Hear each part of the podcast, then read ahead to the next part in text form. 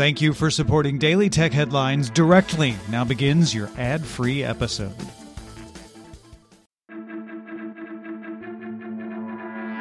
These are the Daily Tech headlines for Wednesday, December 21st, 2022. I'm Rich Stroffolino. OpenAI open sourced its Point E system, which generates point clouds representing 3D objects with text prompts. In a paper published with the model, OpenAI claims it can produce a 3D model within two minutes on an NVIDIA V100 GPU. OpenAI said Point E performs worse at 3D model creation than state of the art techniques, but in a fraction of the time.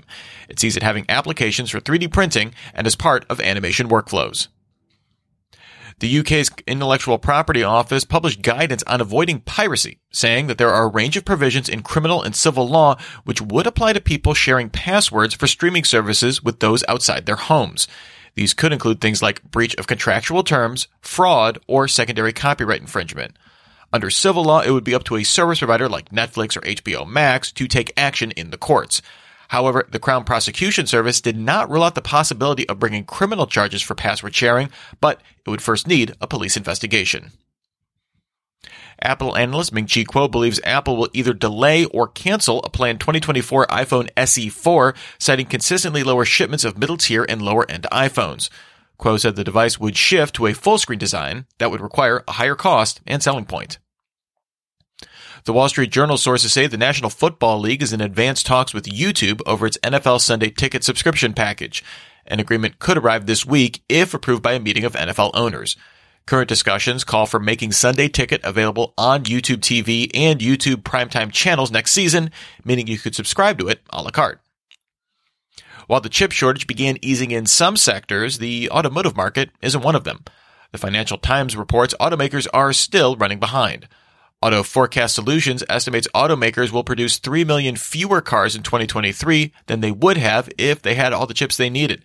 That's better than the 4.5 million shortfall this year, but still a problem. Auto parts maker Stellantis' head Carlos Tavares thinks shortages will continue throughout 2023. Twitter announced changes to its Community Notes crowdsourced fact checking system, now requiring all contributors to rate a certain number of notes before being able to contribute their own Previously, this only applied to new accounts. Contributors receive a ratings impact based on how often their ratings help notes be identified as helpful or not.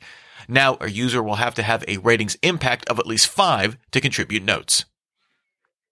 The British newspaper The Guardian confirmed a serious IT incident hit its systems over the last 24 hours, suspecting a ransomware attack. Online publishing remains unaffected, but it shifted to remote work as it experienced disruptions behind the scenes. No word if any data was stolen or if there's been a ransom demand. The authentication service provider Okta disclosed a malicious actor accessed its private GitHub repositories this month. According to email notifications seen by Bleeping Computer, the incident resulted in stolen source code. Okta says the attackers did not gain access to its services or customer data.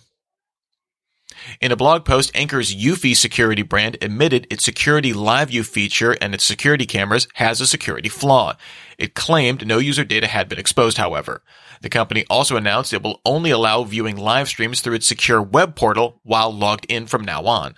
The company will also advise users they have a choice of local or cloud push notifications. Enabling cloud push notifications uploads thumbnails of camera images to Eufy servers. Raspberry Pi CEO Eben Upton said consumers shouldn't expect a Raspberry Pi 5 SoC next year, describing 2023 as a recovery year. The chip shortage restrained availability of existing Pi boards over the last 18 months, and Upton said it couldn't ramp up demand for a new board in the next year. EU antitrust regulators opened an in-depth investigation into Broadcom's proposed $61 billion acquisition of VMware. Regulators now have until May 11th to review the deal.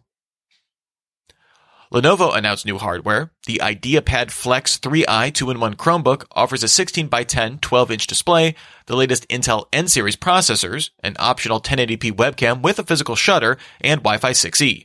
It ships in May for $350. It also announced the Tab M9 with a 9-inch Netflix HD supported 1920 by 1200 display and Dolby Atmos. Inside, it uses a MediaTek Helios G80 SoC and runs Android 12. It arrives in Q2 for $140.